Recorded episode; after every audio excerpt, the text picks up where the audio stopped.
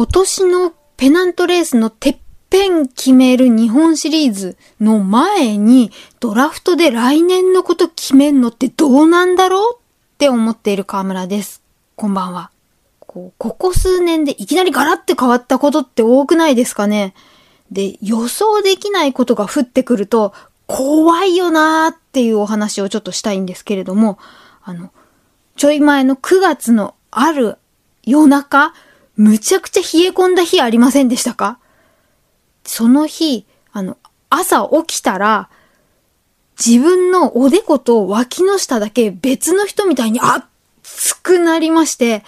で、あの、頭では会社行こうとしてるんですけど、体が言うこと聞かない他の人みたいに、あの、脇とおでこだけほっかほか。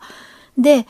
寝て起きたら行こうって思うんですけど、起き上がれないみたいな時代になりまして、少し前もこんなことあったぞって思ったのが、あの、ワクチンを打った2回目の後の発熱の時と似てると思って、まさか私コロナかかったかなと思って抗原検査キットを恐る恐るやったんですけど、結果は陰性で、で、何なんだこれは何なんだって思ってたら、これじゃないっていう記事にぶち当たりまして、えー、沢井健康推進課の東京疲労睡眠クリニック院長の梶本先生が監修されている。すごいクリニックですね。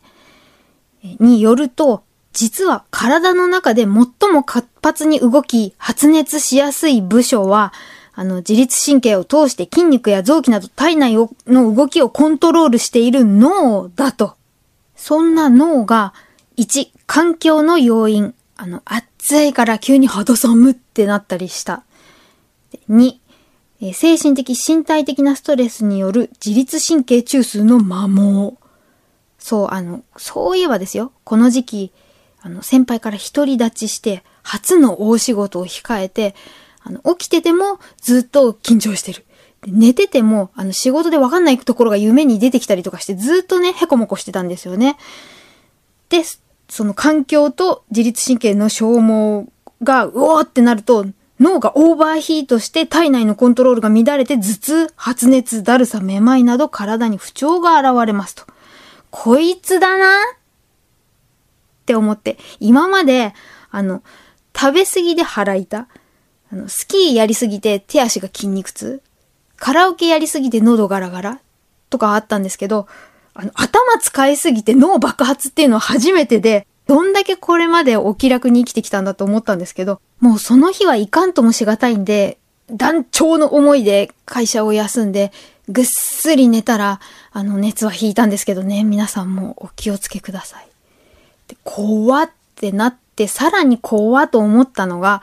このことをここでお伝えしようと思った時に、こう脳裏に浮かんだ文字が、河村、妙齢の転職による知恵熱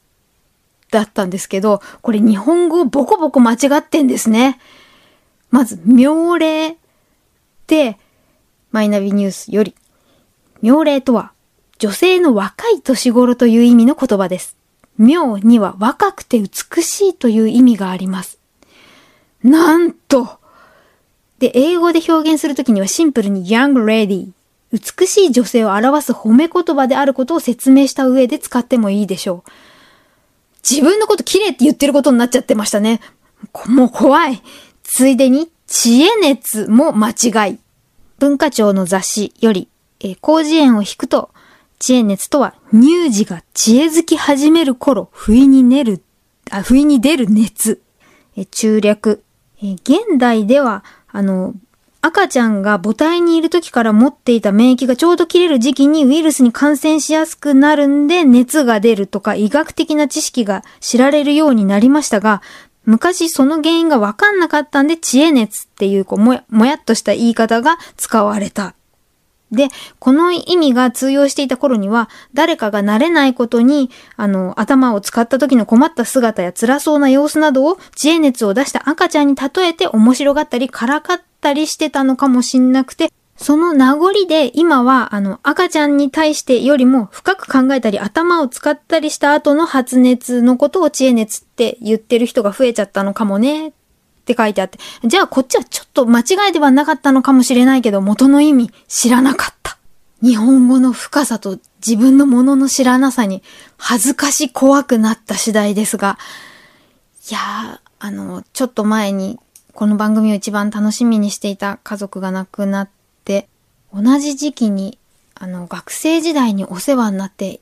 今、声の世界でいっぱいお仕事されて大活躍されてる先輩のことを、あ、最近どうされてるかなと思ってホームページとか見ていったら、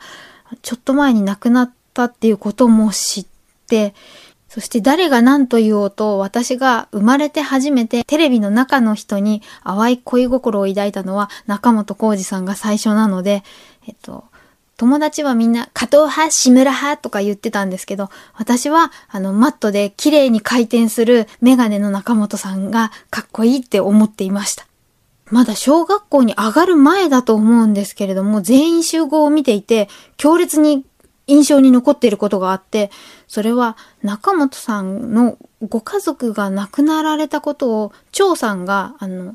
お茶の間の皆さんとその全集を収録しているホールの皆さんに説明しなきゃいけない。で、それも笑い話に変えてて、で、子供たちはギャーって笑ってたんですけど、私は笑うに笑えないというか、なんかものすごいものを見ているぞっていうか、そんなことがあっても私たちを楽しませてくれる仕事の人たちみたいなことを、こうテレビの前でズガーンって受けたことを覚えています。いろんなことに今はただ手を合わせるしかなく。ではまた。山本ポテトです。文化系トークラジオライフはいろんな人が集まってわちゃわちゃと様々な文化系トピックを語り合う番組です。おしゃべり好きの親戚の中に放り込まれたようなほっこり感も魅力の一つかなと私は思います。各種ポッドキャスト、プラットフォームで配信していますので文化系トークラジオライフで検索。